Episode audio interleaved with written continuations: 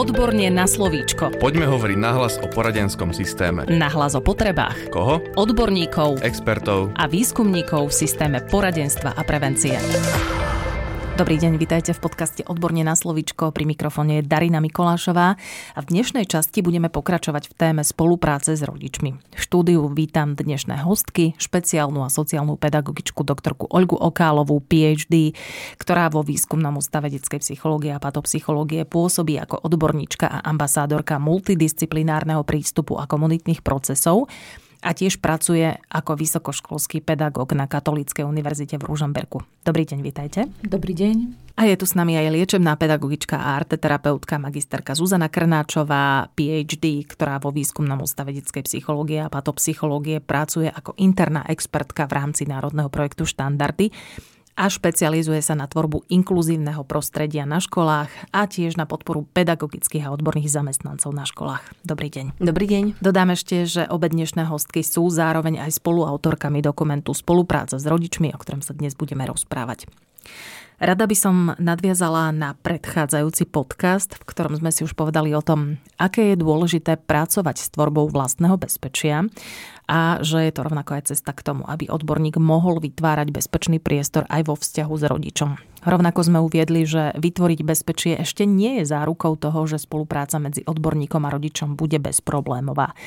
Na čo ďalšie by mal odborník myslieť, ak chce zabezpečiť dobrú spoluprácu s rodičom? Pani Krnáčová. Tak ako ste hovorili, to bezpečie je naozaj základ a je potrebné, aby to bezpečie tam bolo, ale bezpečie nie je jediné, ktoré nám zaručí, že rodič a odborník budú zažívať naozaj úspech a že budú napredovať tak, napríklad ako by si to predstavovali.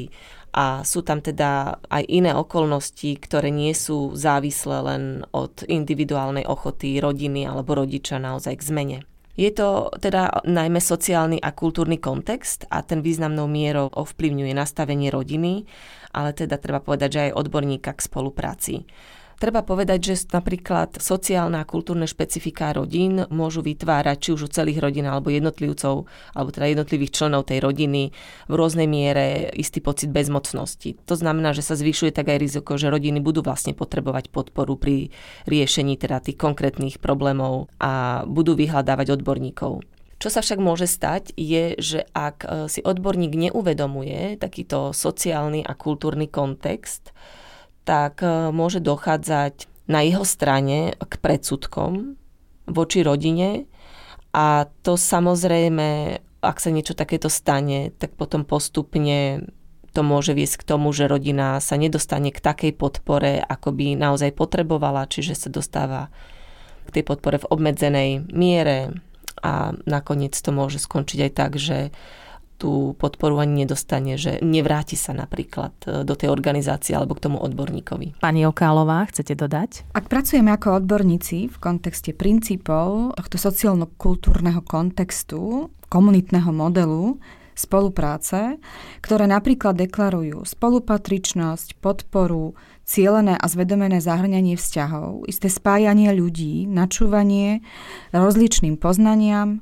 skúsenostiam, perspektívam, prípadne koordinovanie nejakých činov a vykonávanie spoločných rozhodnutí sa deje v komunite cielene, zvyšujeme pravdepodobnosť funkčného adresného vzťahového prepojenia odborníka na inkluzívne potreby rodiny. Komunitný model vznikol ako výsledok snahy ľudí so zdravotným znevýhodnením o uznanie ich práva na plnohodnotnú účasť spoločnosti.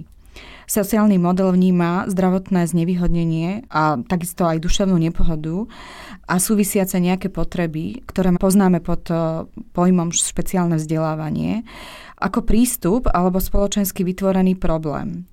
Samotné znevýhodnenie nie je osobnou charakteristikou, ale skôr rôznorodosťou podmienok a situácií, z ktorých mnohé sú vytvárané sociálnym prostredím, kde samotná rodina žije. Preto si riešenie tohto problému či samotnej potreby vyžaduje istú sociálnu akciu a systémovú podporu. Ide o kolektívnu zodpovednosť spoločnosti, ktorá má moc vytvárať nejaké špecifické úpravy prostredia potrebné na plnohodnotnú participáciu všetkých ľudí, vrátane tých, ktorí majú nejaké zdravotné alebo sociálne handicapy vo všetkých ich oblastiach života. Hovoríme aj o nejakej plnej angažovanosti vo vzdelávaní. Zásadnou výhodou modelu komunity alebo komunitno-sociálneho modelu sú tiež hodnoty, ktoré v spolupráci žijeme a verejne uznávame v bazálnom kontakte s človekom, či je to rodič, dieťa, ktokoľvek. Miesto hierarchie odbornej expertnosti v tomto modeli prinášame horizontalitu a uznanie vzájomnej, tvorenej učiacej sa komunity, kde každý, samozrejme i rodič, je expertom. V systéme poradenstva a prevencie ide pri inkluzívnej práci s rodinou o významný odklon od predošlého medicínskeho modelu, kde sa za podstatu problému s výchovou alebo vzdelávaním dieťaťa považuje diagnóza, prípadne rodič, ktorý prináša nejaký sociálny kontext výchovy. Model je postavený na filozofickom základe integrovaného vzdelávania a samotné zdravotné znevýhodnenie v tomto modeli hovorí o tom, že náš momentálny stav nepohody je samostatnou nejakou osobnou tragédiou, s ktorou sa jednotlivec musí vyrovnať a s ktorou musí integrovať svoje správanie do spoločnosti, ktoré pravidlá sú ale vopred nastavené iba pre potreby jednotlivcov dobrej fyzickej i duševnej kondícii. Preto je vhodné vnímať samotné potreby rodiny kontextovo z potrieb komunít, z ktorých vlastne vychádzajú. Spomínali ste, že odborník by mal rozumieť sociálnemu a kultúrnemu kontextu rodiny, ale o ňom už predsa odborník dopredu vie, keď k nemu rodič prichádza. Nie je to tak? Určite má odborník nejaké informácie o rodine alebo o dieťati, ktoré k nemu prichádzajú. Mnohé informácie však nie sú vypovedané. Odborník nepozná predsa informácie o tom, že v akom prostredí rodič žije, v akom konkrétnom prostredí, aké má momentálne ťažkosti, s čím napríklad momentálne denodenne zápasí, aké bolo pre neho náročné vôbec dostať sa k odborníkovi a samozrejme históriu jeho podpory s rôznymi inými odborníkmi v rôznych inštitúciách. Čiže sú to väčšinou také faktické informácie, ktoré dostáva odborník, ktoré zároveň ale vôbec nevypovedajú o tom, čo ten rodič zažíva a zažíval. Čiže sú to také naozaj subtilné záležitosti, ktoré ale veľmi významne ovplyvňujú to, ako sa dokáže potom rodič zapojiť do spolupráce, ako dokáže budovať spolu s odborníkom to bezpečie v ich spolupráci a ako dokáže napríklad byť podporný aj pre to svoje dieťa. Čiže pre toho odborníka je veľmi dôležité budovať si vlastnú vnímavosť voči nielen potrebám rodičov, samozrejme aj a rodín, ale aj vlastným potrebám a, a vlastnému nejakému nasadeniu a minulosti a skúsenostiam. Pani Okálová. Téma informácií vo vzťahoch medzi odborníkmi a rodičmi je veľmi vážna a veľmi dôležitá. A ukazuje sa, že až v tej spolupráci, kedy budujeme samotný kontakt alebo vzťah rodiča s odborníkom, sa nám vlastne odkryjú, aké tie informácie sú a naopak nie sú pre nás dôležité. Často my, odborníci, alebo ľudia, ktorí cielene pracujú v prospech rodín, pracujeme s množstvom nepotrebných, skreslených informácií, ktoré už vopred stigmatizujú rodičov alebo deti, dávno pred samotným stretnutím. Prípadne ich formálne vyžaduje dokonca aj evidenčný systém inštitúcie, kde práve teraz v, tá, v danom rezorte pôsobíme. Kvalita týchto informácií ale vytvára obom stranám, rodičovi aj odborníkovi, istý systém predstav a mentálnych svetov, očakávaní, často i predsudkov a fiktívnych limitov, ktoré vedú k ohrozeniam, ktorých sa začne spolupráca vytvárať. A to sme iba na začiatku spolupracujúceho procesu. Práve preto je dôležité vedieť, aké informácie je vhodné z komunitnej siete do systému podpory a spolupráce vpúšťať. Dokonca cieľene identifikovať, ako vzájomne sú tieto informácie pre nás a pre náš vzťah dôležité a užitočné. Ak už máme dokonca aj štandardy odborných činností, ktoré sú legislatívne previazané na generovanie ďalších dát a informácií o spolupráci, dokonca naprieč podpornými úrovňami, je táto téma pre nás jednou z kľúčových. Mnohokrát sú informácie o rodine v inštitúciách presúvané tiež mimo ich bezpečný priestor. Bezpečný priestor odborníka, bezpečný priestor rodiča. Už v tomto okamihu nie sú rodičia často s nami vhodne zapojení. Je preto žiaduce, ak má odborník schopnosť filtrovať, citlivovať daný tok informácií a hľadať v dialógu s rodičom alebo vo vzťahu s rodičom spoločné kritériá, čo je a čo už nie je dôležité poznať k naštartovaniu bezpečnej spolupráce. Keď rozprávate o sociálnych a kultúrnych špecifikách rodiny, viete povedať aj konkrétne príklady, čo tým myslíte? Pani Krnáčová. Treba si naozaj uvedomiť, že či už sociálny, alebo kultúrny, alebo ekonomický kontext tej rodiny môže byť naozaj rôzny. A keď si zoberieme, dve rodiny určite nebudú rovnaké a nebude mať rovnako vplyv na nich kontext, v ktorom existujú. Nie, jedna rodina to môže, môže mať náročnejšie a druhá to môže zvládať ľahšie, pretože má možno že nejaké iné zdroje, ktoré využíva práve na tú vlastnú podporu.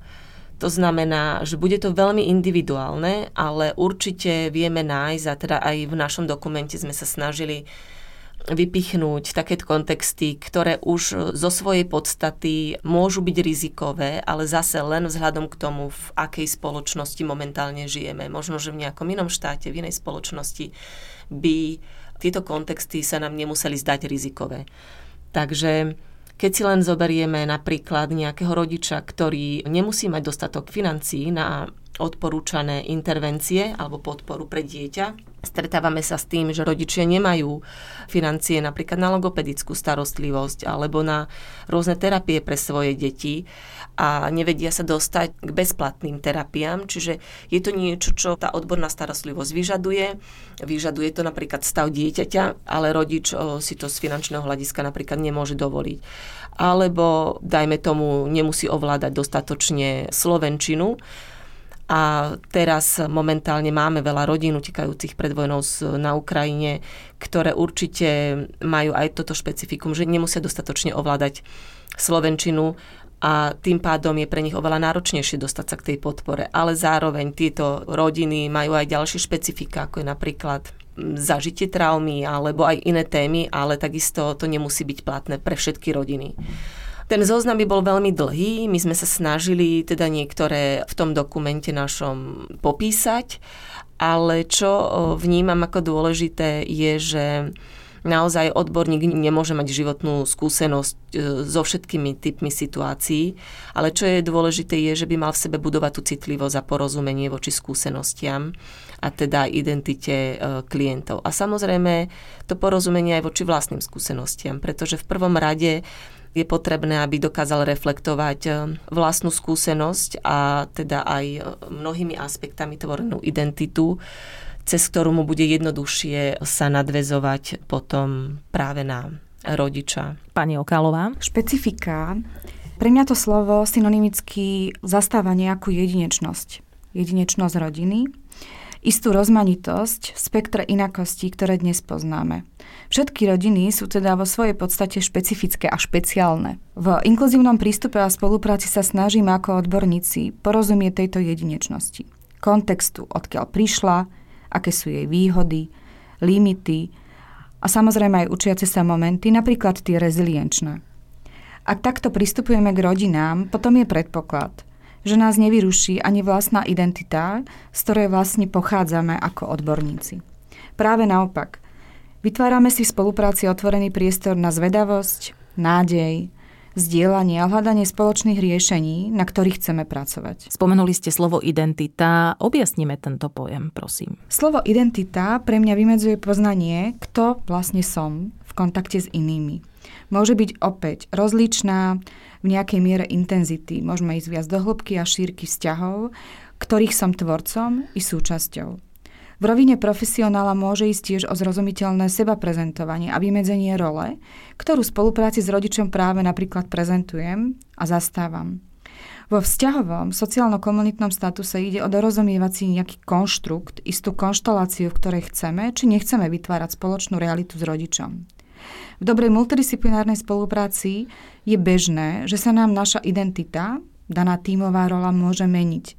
Sme v nej flexibilní, ochotní, opúšťať isté staré formy fungovania. Samozrejme, ak sme presvedčení, že jej premena prispieje k vyšším cieľom a vhodným riešeniam, ku ktorým naša spolupráca smeruje. Pani Krnáčová. V dokumente sme sa venovali téme identity trošku viac do hĺbky a práve sme sa zameriavali na také citlivovanie odborníka voči takým tým sociálnym a kultúrnym a ďalším rozdielom, medzi jeho vlastnou identitou a rodičovou identitou. Čiže v dokumente potom môžete nájsť cvičenia, kde si naozaj odborník odpovedá na také jednotlivé otázky ohľadne vlastnej a klientovej identity. Sú tam témy napríklad ako sociálno-ekonomický status, jeho alebo teda rodičová viera, sexuálna orientácia, vek a ďalšie veľmi dôležité témy a oblasti, ktoré formujú našu identitu. Rozprávame sa o predsudkoch zo strany odborníka. Viete však odborným zamestnancom aj odporúčiť, čo by mohli urobiť preto, aby sa u nich takéto predsudky nevytvárali? Jednou z vecí, ktoré je potrebné porozumieť alebo pochopiť v súvislosti s predsudkami, je, že vlastne naše presvedčenie a hodnoty nevždy zaručujú, že bude rovnaké naše správanie. Pretože práve presvedčenie a hodnoty sú uložené v najvyššej a najzložitejšej časti mozgu, čiže v mozgovej kôre. A nižšie časti nášho mozgu však môžu vytvárať rôzne asociácie. A tieto asociácie môžu byť veľmi skreslené a nepresné a kľudne môžu byť rasistické napríklad. Ide o to, že ak niečo zažijeme, hlavne teda v tom mladšom veku, zažívame to práve na tej a ukladáme si to na tej emocionálnej úrovni, čiže práve v tých nižších častiach nášho mozgu. A ak sú nižšie časti nášho mozgu zaťažené takýmito vlastne zlými skúsenosťami a asociáciami, ktoré sme si napojili na určitú, dajme tomu, skupinu ľudí, tak my môžeme mať veľmi úprimné presvedčenie, takéto racionálne, ale keď príde náročná situácia, kde sa vlastne náš organizmus alebo náš autonómny nervový systém cíti ohrozenie, tak my môžeme konať presne opačne, ako sme v podstate si myslíme, že sme racionálne nastavení. Ohrozenie totiž naozaj odpája tie vyššie časti nášho mozgu a práve tú zelenú dostávajú potom, dajme tomu, naše asociácie. Čiže keď vychádzame z tohto porozumenia neuropsychológie, tak rozumieme teda aj tomu, že naozaj niektoré rodinné zoskupenia alebo situácie môžu mať väčší potenciál u jednotlivých odborníkov vyvolávať tieto stavy dysregulácie práve kvôli sociálnym a kultúrnym odlišnostiam. Čiže inými slovami môžeme aj povedať, že pre niektorého odborníka môže byť už len plánovanie stretnutia s nejakou špecifickou rodinou, môže byť stresujúce, hej? Že pre niekoho to môže byť rodina, ja neviem, z inokultúrneho prostredia, pre niekoho to môže byť rodina v rozvode, pretože má s tým spojené rôzne asociácie, možno ešte z detstva. Naozaj toto súvisí častokrát práve s takými témami, ktoré rezonujú aj so životnými skúsenosťami tohto odborníka. Čo je dôležité je, že vlastne ten odborník by mal mať tieto témy prebadané. Ako ideálne, keď ich má naozaj prebadané aj v supervízii, pretože nereflektovanie takýchto aspektov určite negatívne vplýva na jeho schopnosť potom byť vo vzťahu s tým konkrétnym človekom, rodičom a byť podporným prvkom v nejakej konkrétnej téme.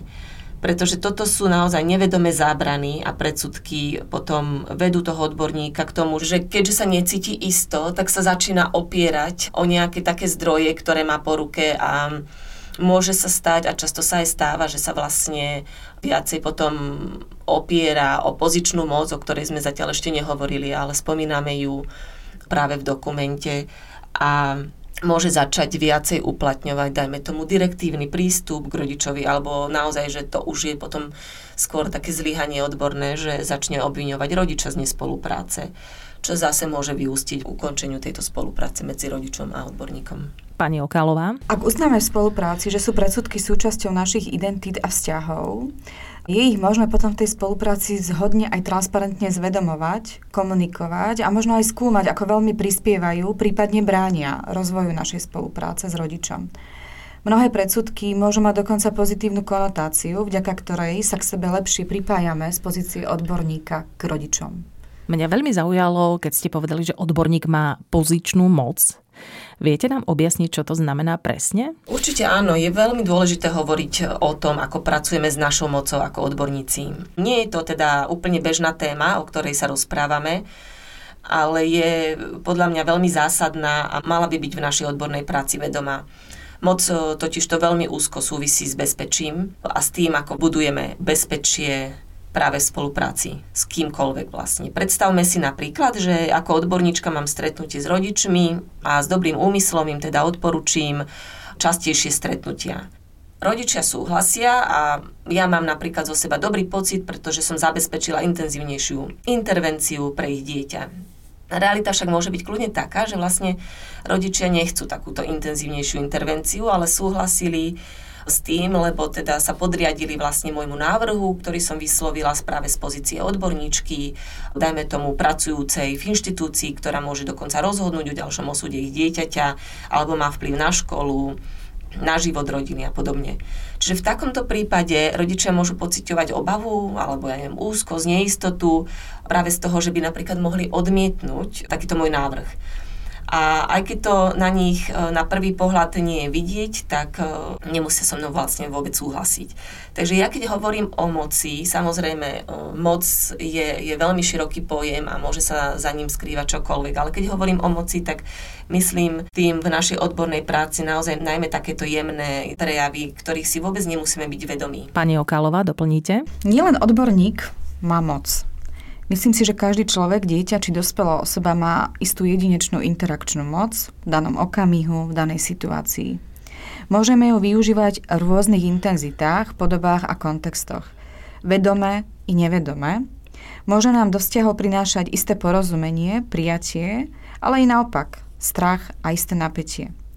Zvedomenie moci spolupráci pomáha otvárať, ale i zatvárať priestor k tvorivosti pri hľadaní riešení.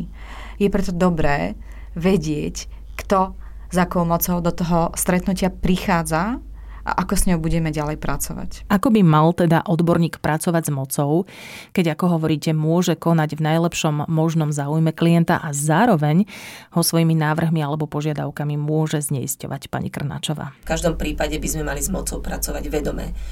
To znamená, že si uvedomujem, že prichádzam z inštitúcie alebo že zastupujem inštitúciu, že táto inštitúcia nejakým spôsobom komunikuje navonok, že rodičia môžu teda prichádzať s nejakými informáciami o tom, čo naša inštitúcia robí a že mám nejaké možnosti v rámci svojej profesie, ktoré ovplyvňujú rodiča. Čiže medzi mnou a, a rodičom nie je v takomto prípade rovnocenný vzťah. Ale zároveň súčasťou takej tej mojej odbornej intervencie posúva ten náš vzťah k tomu, aby bol čo najviac rovnocenný, aby klient aj postupne získaval také zručnosti, ktoré mu to umožnia. A môžeme o tom s rodičmi hovoriť, ale to, čo naozaj prináša zmenu, je, keď rodiča veľmi citlivo zapájame práve do procesu spolupráce, podpory a umožňujeme mu robiť vlastne rozhodnutia. Ale pre odborníka to nemusí byť vždy príjemné alebo vhodné, pretože rodič môže prinášať také návrhy, ktoré sa nemusia vždy zlúčovať s tým, čo si napríklad myslí odborník alebo čo navrhuje odborník. Teda v predchádzajúcom prípade, o ktorom som hovorila, by som najskôr asi mala s rodičmi prebrať, či môj návrh považujú pre nich za nápomocný. A tak sa uistiť, že vlastne aj ja vhodne pracujem so svojou mocou. Pani Okálová, nech sa páči. Pre mňa konkrétne by na začiatku asi úplne stačilo v práci s mocou cieľene vypúšťať zo slovníka odborníka slovo klient. Príde mi, že by bolo fajn nahrádzať ho napríklad slovom, na ktorom sa spolupráci dohodneme s konkrétnou osobou, s ktorou práve spolupracujeme. Tiež minimalizovať isté rozhovory o človeku, na ktoré on nemá dosah v danej chvíli, lebo nie je napríklad aktívnou súčasťou rozhovoru, kde zdeľujeme nejaké informácie o našej spolupráci. Platí to ako u detí, tak rodičov či iných aktérov spolupráce. V praxi sa často stretávam aj s tým, že vedieme dlhé rozhovory o deťoch a žiakoch, ale vlastne nie sú v miestnosti, kde komunikujeme.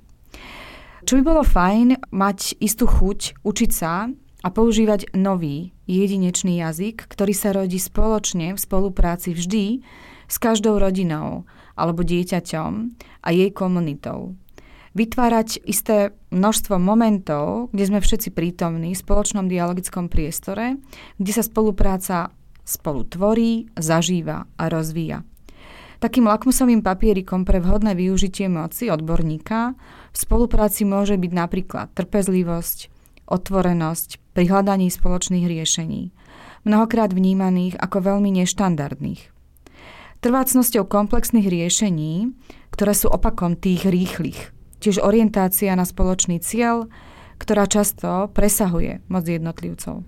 Nakoniec by som ešte odporúčila pozrieť si teda náš dokument Spolupráca s rodičom a nájdete v ňom veľa konkrétnych príkladov na porozumenie práve tých tém, o ktorých sme dneska rozprávali, ale aj veľa cvičení, ktoré môžete robiť sami, ale napríklad aj spolu s rodičmi alebo s kolegami. Takže prajem príjemné čítanie. Čím je pre mňa ten dokument výnimočný a čo chcem možno upriamiť v rámci pozornosti čitateľa, je práve, že prináša veľmi veľa momentov na reflexiu, kde sa v procese spolupráce s rodičom práve nachádzam ako odborník. Je tam veľa konkrétnych miest, kde sa môžem vrátiť, urobiť krok späť, ak sa mi veci nedaria. A práve naopak, byť viac bezpečí, keď rozumiem, čo sa práve s nami spolu v tej spolupráci deje. O spolupráci s rodičom nám dnes rozprávali hostky, špeciálna a sociálna pedagogička doktorka Olga Okálová, PhD, ktorá vo Výskumnom ústave detskej psychológie a patopsychológie pôsobí ako odborníčka a ambasádorka multidisciplinárneho prístupu a komunitných procesov a tiež pracuje ako vysokoškolský pedagóg na Katolíckej univerzite v Ružomberku. A bola s nami aj liečebná pedagogička a arteterapeutka magisterka Zuzana Krnáčová, PhD, ktorá vo Výskumnom ústave detskej psychológie a patopsychológie pracuje ako interná expertka v rámci Národného projektu Štandardy. Ďakujeme veľmi pekne za rozhovor. Ďakujem pekne, dovidenia. Ďakujem pekne, pekný deň. Podcast Odborne na slovíčko sa realizuje vďaka podpore z Európskeho sociálneho fondu a Európskeho fondu regionálneho rozvoja v rámci operačného programu Ľudské zdroje. Odborne na slovíčko.